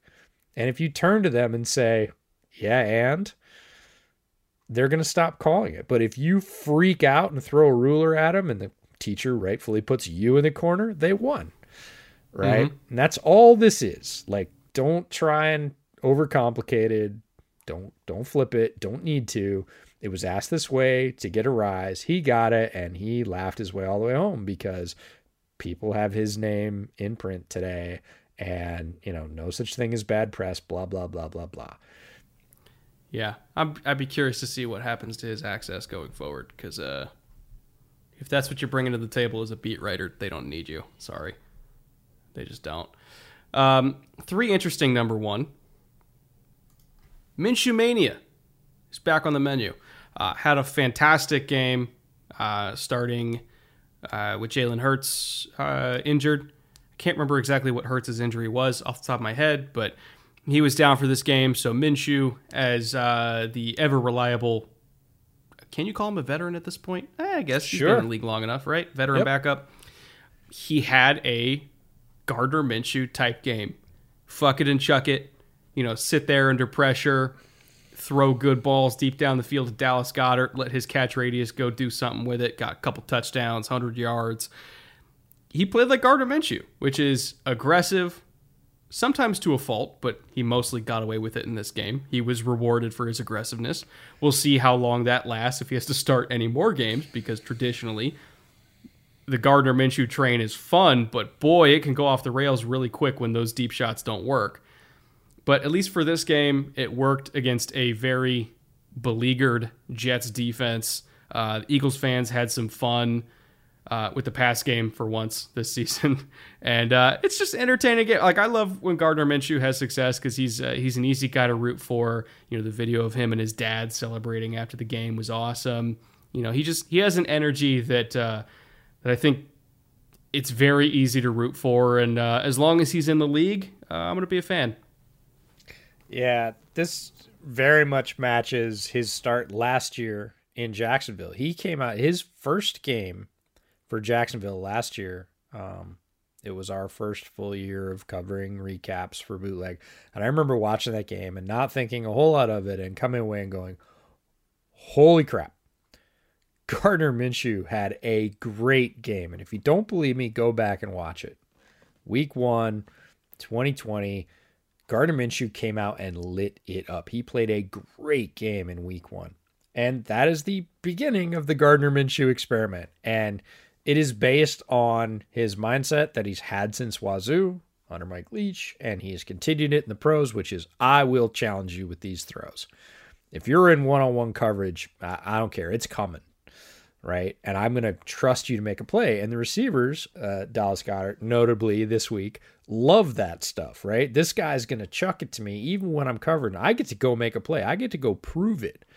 Goedert comes away with over 100 yards and two TDs, and he was fired up. He was like, This is great. And that's the way it starts.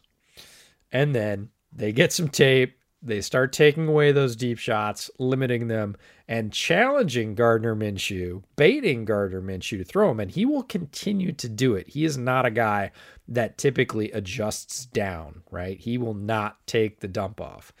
And that results in turnovers as it goes. And then stalled drives and lack of effectiveness. And eventually everybody goes, oh, this is what he is. But for week one, it is great fireworks and a lot of fun. And Eagles fans got to have that this week. And I'm psyched about that. For what it's worth, uh, week one last year, you know what his stat line was?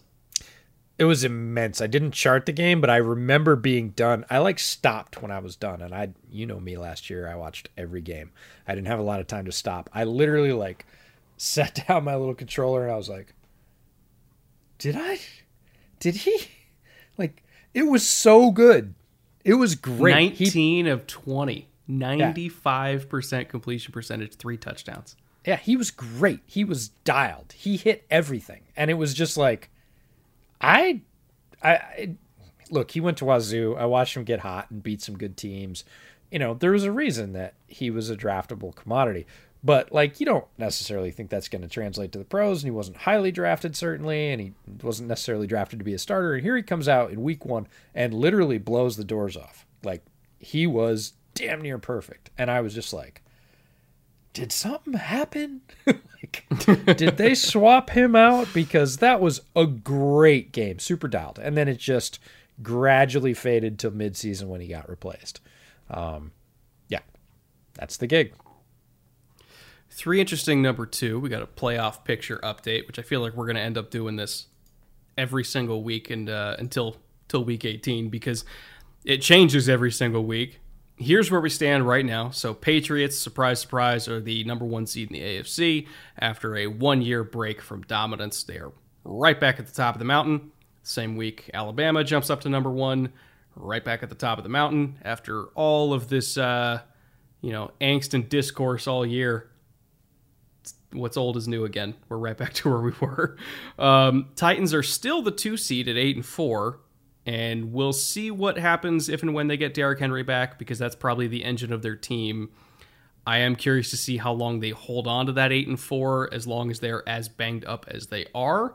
But a healthy Titans team is certainly a very dangerous Titans team. Uh, you got the Ravens also at eight and four, who I, I I'm still not entirely sure what they are. They are also a very banged up team. Just lost Marlon Humphrey probably for the year with a shoulder injury. It's going to be a huge loss for them. So we'll see how long they hang in that third seed. The Chiefs are the uh, the four seed right now, just on an absolute heater. They've really come on strong. You know, kind of midway through the season here.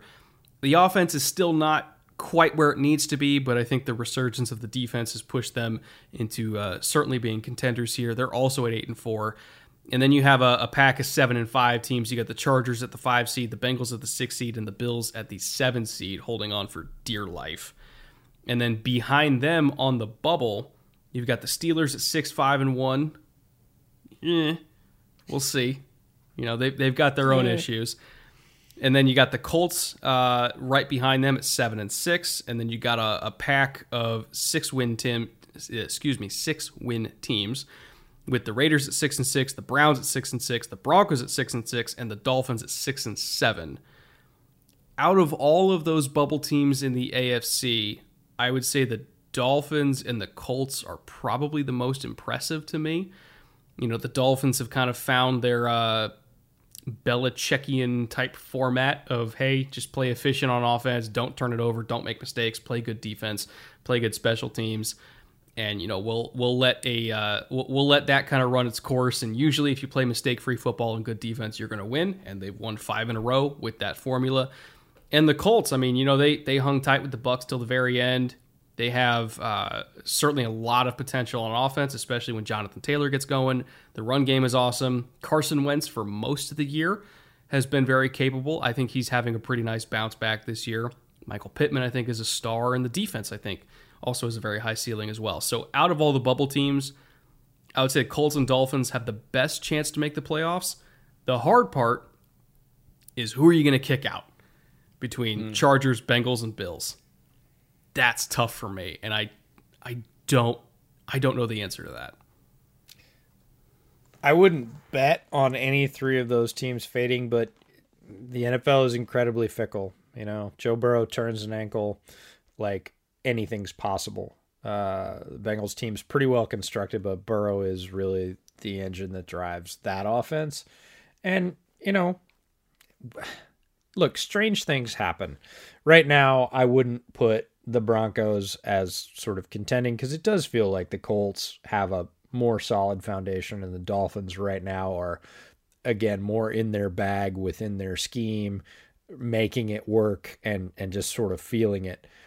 But look, you know, same thing. Teddy could twist an ankle, and Drew Lock come off the bench and hit some magical Joe Flacco, you know, hot streak at the end and start hucking balls up to Courtland Sutton and Tim Patrick, and all of a sudden the Broncos pick off a couple of games that they shouldn't.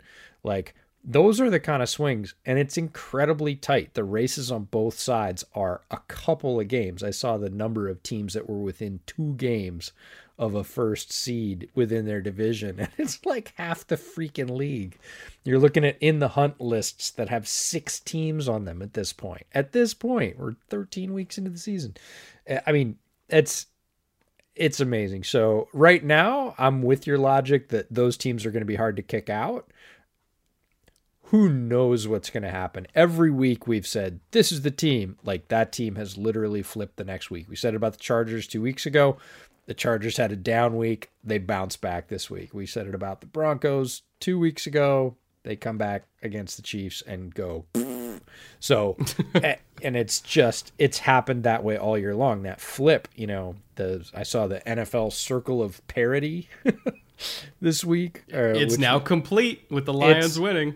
It is amazing, and you know that's what the league wants is these tough competitive races that go deep into the season keeps more fans engaged longer. Look if your team had two wins at this point you, you probably if you got a tough game against an opponent you know you're going to get blown out and you get a good offer to do whatever you want to do on sunday you're probably going to take it. But if your team is like legit on the bubble forcing for a wild card spot you probably going to watch. So nothing is settled. We'll talk about it in games to watch at the end of the podcast. That, um, you know, there are some deciders coming up next week that that may make a few of those more clear.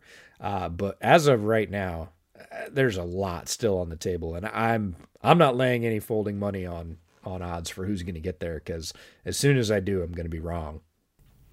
Well, let me ask you this: on the NFC side, you know, it, this one has felt a little bit more set in stone for a while now. You know, Cardinals and, and Packers are one and two, and those could easily flip back and forth. We'll see. Buccaneers at three are lurking. They can make a late push, but again, it's it's tough for me to knock either of those top two teams off right now.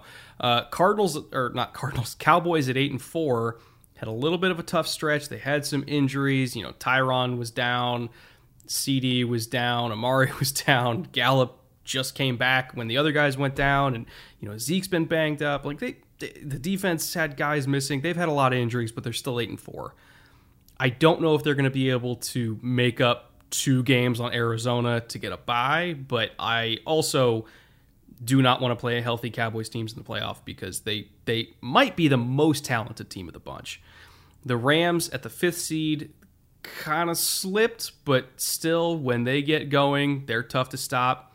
Washington's, um, you know, making a little bit of a push here. They're six and six at the six seed, and then the 49ers, after falling this week, are also now six and six at a seven seed, hanging on for dear life. when you look at all the teams in the bubble, though, I think it's a lot different than the AFC because you got the Eagles at six and seven that are pushing the six and seven seeds right now, and then you got this group of five and seven teams. You know, Vikings, Panthers, Falcons, Saints. I don't know if I see any of them making the postseason. I think the only one on the bubble that has a shot is Philly. I just I don't know if I can make an argument for any other ones for a myriad of reasons. Do you see anybody in that five and seven group, which is again Vikings, Panthers, Falcons, Saints? Do you see any of them making a push? I don't. And there's we'll have a this is just one of those weird things. If I told you that the Panthers, the Falcons, and the Saints, all NFC South teams, were all going to be five and seven, two games under 500 at this point of the year, 13 weeks in, would you have believed me? Like, I don't think I would have believed it for the Panthers. We were both high on the Panthers. Falcons, we might have gone, well, Arthur Smith's program might have taken a while to get going. Five and seven seems reasonable. Saints at five and seven, even with the quarterback issues, Sean Payton typically churns out at least 500 teams. And it's surprising that all three of them are there. But I like all three of those teams have significant flaws. Like, and we just talked about the Vikings. Like, uh, I'm not not gonna get behind the Vikings. They can beat anybody on a given week, but they will play down to you know a four win team the next, and that's just very Minnesota at this point. So I'm not I'm not holding out hope for any of them from that group, the five and seven group, to make a push. Eagles feel like they have a little bit of surge, and you know it just puts a ton of pressure on game. We'll just presage it a little bit. You know the game coming up this week: Cowboys and Washington football team, right? Cowboys closest competition is Washington football team in that division. If the Cowboys win, it's basically like two wins. It's a win in division. It's their nearest rival. They put basically a game, game and a half on them, almost two at this point of the season because there's not a lot of makeup time left. That could be a separator game where it's like, okay, Cowboys are because they're kind of we feel like they're in control, but they could clearly be in control at that point. That's one of those decider games where it's going to cause a little bit of separation. The five and sevens, they'd all look. The NFC is way down. That's the only thing giving them a chance. If any of those teams is in the AFC, they'd basically almost already be eliminated they all of them have to make a big run and they'd be sneaking in and would they go anywhere in the postseason i think is a bigger question and my answer is right now no i don't see any of those teams winning a playoff game right now uh, three interesting number three. Speaking of those uh, NFC teams, I I didn't even include them on the bubble because let's be honest, they're not making it. Um, the New York Giants can you believe it? Have as many touchdowns as a team as just Jonathan Taylor. They are tied for last in the league at one and a half touchdowns a game, the exact same rate as Jonathan Taylor. Can you can you fathom how bad you need to be on offense to be tied with the Houston Texans and also an individual running back? I can. I'm sorry for Giants fans. We know many. Um, and their team is not great right now. And when it was NFL memes, I think put this up on Twitter this week, I latched onto it and sent it to you. And I was like, oh man, like when you put it like that, Bob, that sounds terrible. Uh, it is. It's terrible. Like Jonathan Taylor is having a great season. Nothing. Nothing against Jonathan Taylor from this particular stat. But again, as an overall team, if you are matching the touchdown total of a single running back, uh, you got a lot of issues. So no, they're the Giants are not making the playoffs. It is a dismal offensive showing. They do have more talent than this. That's the other mm, sort of confounding difficult thing about this particular situation is they could have scored more points than this. I'm not going to say easily, but they absolutely could have. And to be at this point, 13 weeks in, have 18 touchdowns, and then see it matched up like that. There's just a lot of things that got posted this week that made me go, oh. really? When you put it like that, that seems terrible. And this was this was tops among them because it is terrible. Because it is terrible. Yep. Uh, all right. And with that little note, I want to get to the bootleg shot of the week. We have, well, first of all, I want to do a little mea culpa. I forgot to put the poll in last week's comments on YouTube, but there were still some enterprising uh, bootleggers out there that still voted anyway in individual comments. So I went through and added those up. And so we still have a winner. Oh, elite cork sound there from Cazadores. But I want to apologize for completely forgetting to put the options.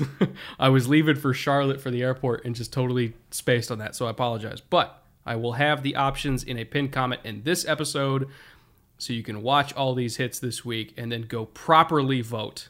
Properly But, vote. uh, we like that. The results of last week's kind of janky ass uh, vote from all you bootleggers out there was Darren Hall, rookie quarterback for the Falcons, just absolutely blowing up a screen from Laviska Shenault in that Jags game last week or two weeks ago, however you want to phrase it Yep. phenomenal read, great play, shot out of a cannon, and uh, you know really put a put a hurting on Laviska's rib cage there. it was great, great play, and uh, you know kind of our, our weekly uh, screen blower upper that we seem to get on this countdown. And we got to give credit where credit's due. This one actually came from a fan, from a bootleg fan who who tagged us both on Twitter and said, "Hey, not getting not getting a ton of love down here in Atlanta. Like, I think this one qualifies for shot of the week nominee. Uh, couldn't agree more, and it ends up winning. So you said you got Cazadores. Which variety? Uh, I got the Reposado. I don't think I have the Blanco anymore. I think I finished Oh, okay. that. Okay. Well, I found something at the liquor store that I was pretty excited about on two fronts. Uh, one, tester bottles. Oh, look at that! Yeah, it's like mid-size. I thought this is great because sometimes you get a single and look, you're just not in the mood for whatever it is when you try it, or it's just not enough. Um, so they have a whole section. It's like the travel section at a drugstore when you're looking for travel sizes, except it's liquor, which I was really excited about. So I grabbed this Grangestone. I think it was 18 bucks for this little mid-size bottle. This is Highland single malt Scotch whiskey. Uh, bourbon cask finished, double maturation, first stage, second stage. Um, so I grabbed it. It's 18 bucks, and that's going to be my shot of the week. So, um, pretty excited to be able to try stuff and not be totally locked into a bottle that I might not like, um, but have enough if I do like it to make, you know, a couple of drinks or have some straight, some mixed, whatever. So I thought that was awesome. Well, Darren Hall, your hit was also awesome. One of the best defensive plays of the entire week. And also one of the most entertaining ones, too. So cheers to you and uh, down the hatch.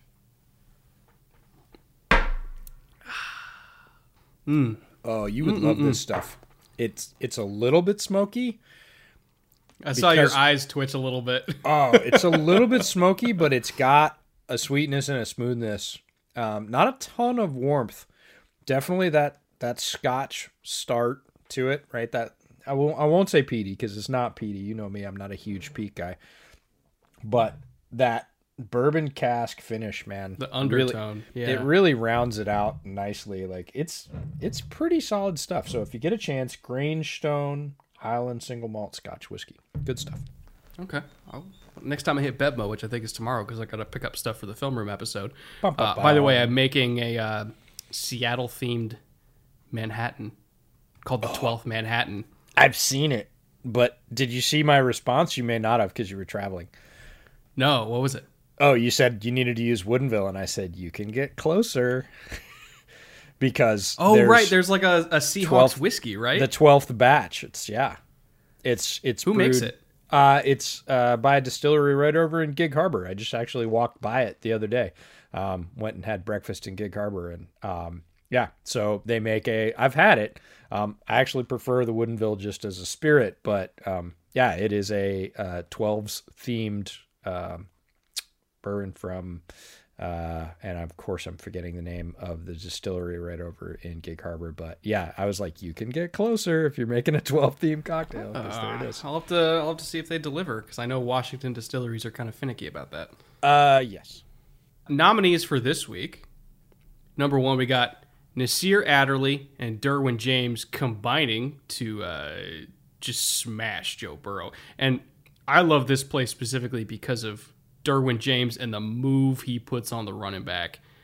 I mean, he looks like Joey Bosa doing the up and under move that he, that he does every single week. Like it's his plant and go is ridiculous. Like that would work on a tackle with how explosive and quick he is. And, and of course, you know, Adderley coming from the other side, just completely demolishing Burrow. Fantastic rep from both of them.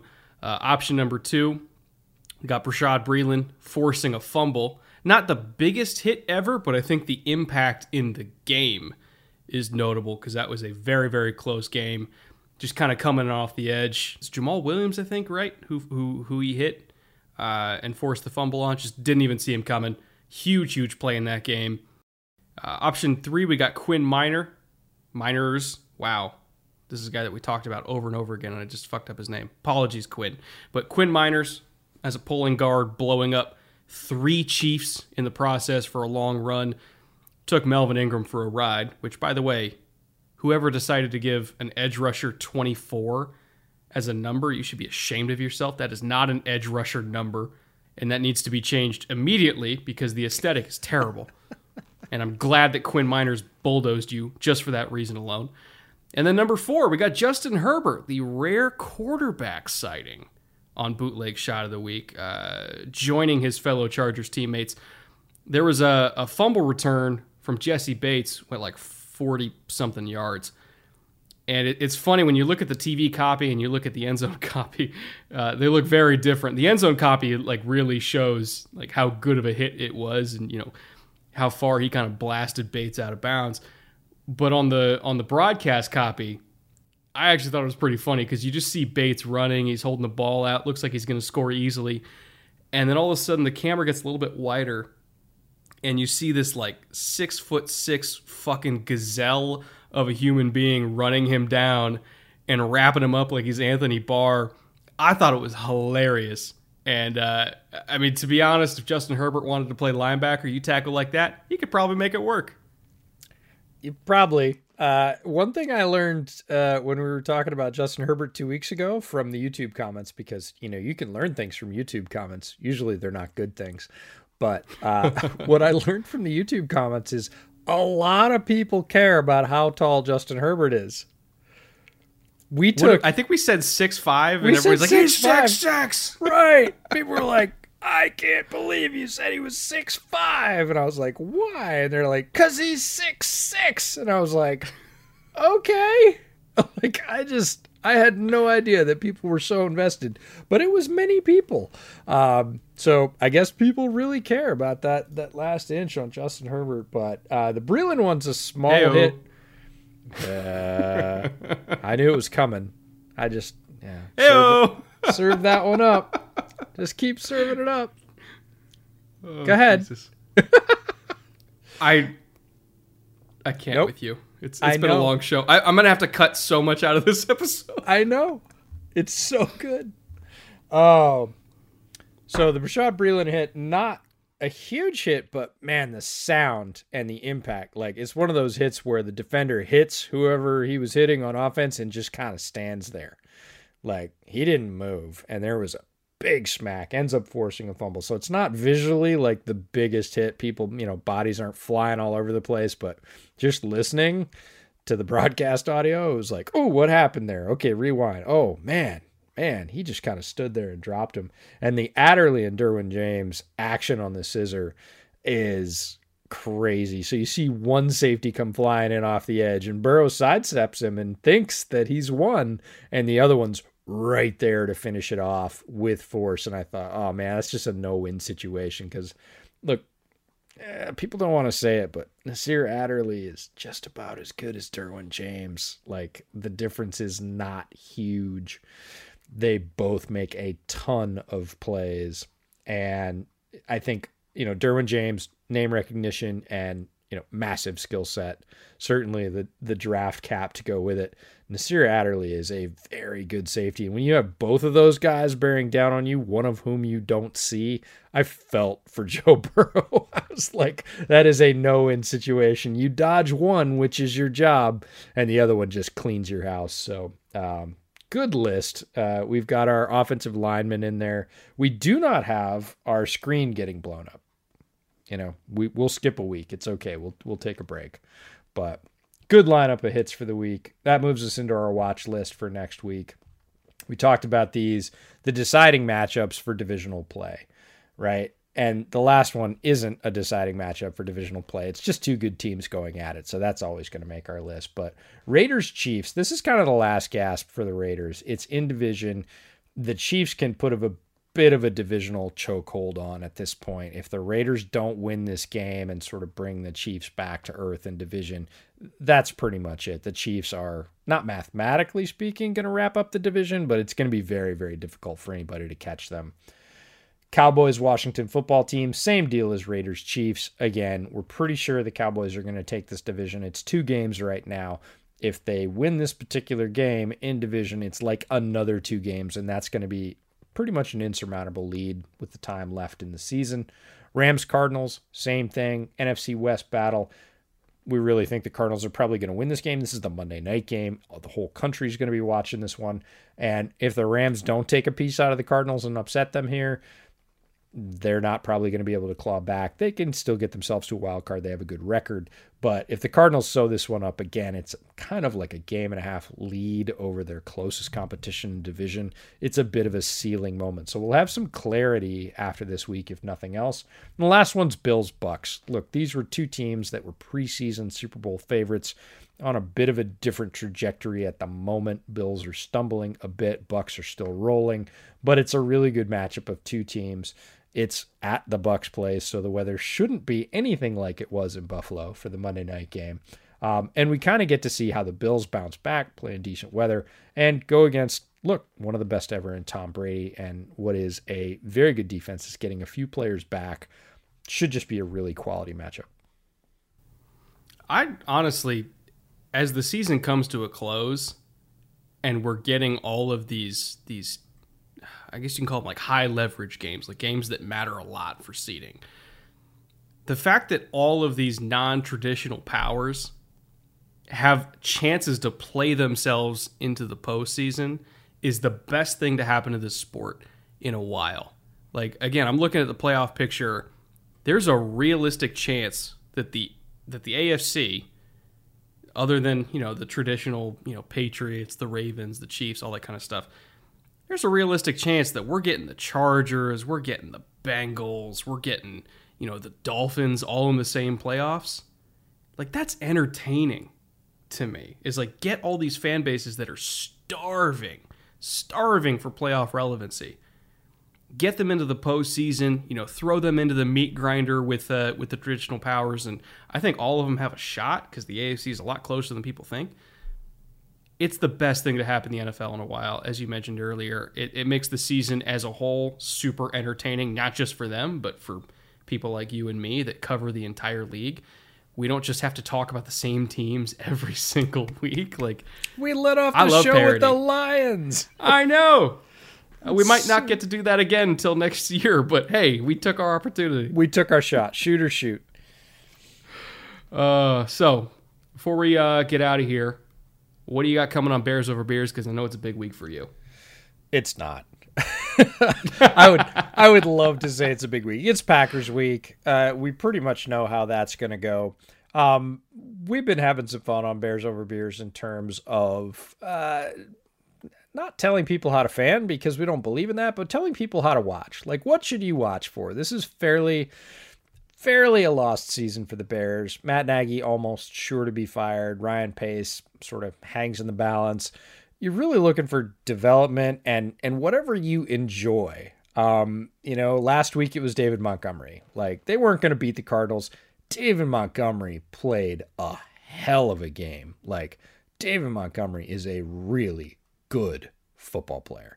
And there was some subtle undertext of like, hey, Larry Borom is turning into a really good run blocking right tackle. He might have the highest disparity between run blocking and pass blocking of almost anybody in the league. Like, he is a very quality run blocker right now, one of the best on the Bears line. Pass blocking, eh, a bit more of an adventure, but as a fifth round rookie, that's okay. That's so, the way to put it. there are things to look for. Maybe Teven Jenkins gets some reps. Robert Quinn is having a great season on a bad team, just every week making impact without Khalil Mack in the lineup. So there are things to watch for. Roquan Smith has been playing really, really well. you know, but if you're going to get frustrated, like go ahead, turn it off. That's that's pretty much what we've been encouraging people to do because it's it's all about Justin Fields' development. Should be coming back from the rib injury pretty soon, um, and it's about seeing what's left on this roster for whoever comes in next. So we don't have a guest this week. We've we've been doing guests all all year. And, you know, it's Packers week. We know it's not going to go that well. We're just going to talk about what to highlight on the Bears. Um, what do you got for film room coming up? You teased the Seahawks episode. Anything else on the docket? So I'm still working on that Seahawks episode. I think that's coming out like Friday, maybe Saturday, because it's so like Monday. Uh, well, I'm I'm trying to make it as evergreen as possible because it's more about the Seahawks as a whole. So if I have to delay it a couple days because it is fucking meaty. Oh, that was I'll that was my Joe Buck. Know. That was my Joe Buck moment. I just I had to throw that. Where you just, you just take shots at me, man. You just take I, shots at me. That's all I'm here for. You're lucky you give me free booze. well, it's one kind of shot, right? That's half the reason I bring you down to my house every now and then. It's like, you know what? Uh, EJ's going to take me to Bevmo. He's going to make it up to me. EJ's going to take my me. balls. EJ's going to take me to Bevmo. There you go. But um, yeah, so it's it's going to be a big, big episode because there's a lot of context to give to, I don't know, everything. And the Seahawks, in traditional Seahawks fashion, can't just be simple. They have to be complex and convoluted and fucking weird. So it's going to be one of those kind of episodes. We'll see how long it takes me to get it out. I'm getting editing help on it, thankfully. So it'll come out sooner than it would be if it was just me working on it. But it's it's one of those shows, man. And then I got a Rams episode coming out after that one that's also going to be wee bit of a monster. so uh, it's it's going to be a big week or big couple weeks for Film Room. Um, but other than that, I got nothing. So uh, why don't we get out of here? I want to thank uh, Consti. I want to thank Marat. I want to thank Caden as well that are also all in the Bootleg Hall of Fame. That's our $50 a month tier on Patreon. So you guys are our executive producers, so to speak. Um, could not do this without you guys. Really, really thank you for the support. Uh, remember, we're going to have that uh, exclusive Q&A, you know, kind of bullshit session with our patrons. I think it's coming up on January 8th is tentatively when it's scheduled for probably about noon Pacific time. That's going to be for everybody that's in the Hall of Fame tier, as well as everybody that's in the Ring of Honor tier, which is the tier below that. So if you're in those tiers, keep an eye out for that. We'll have information on Twitter, and of course, we'll talk about it on the pod leading up to that. Uh, but yeah, with that being said, thank you everybody for listening. We'll be back next week with roughly the same time, talking about all of the craziness of week 14, which I'm sure will not disappoint. So until then, see you guys later. Take care.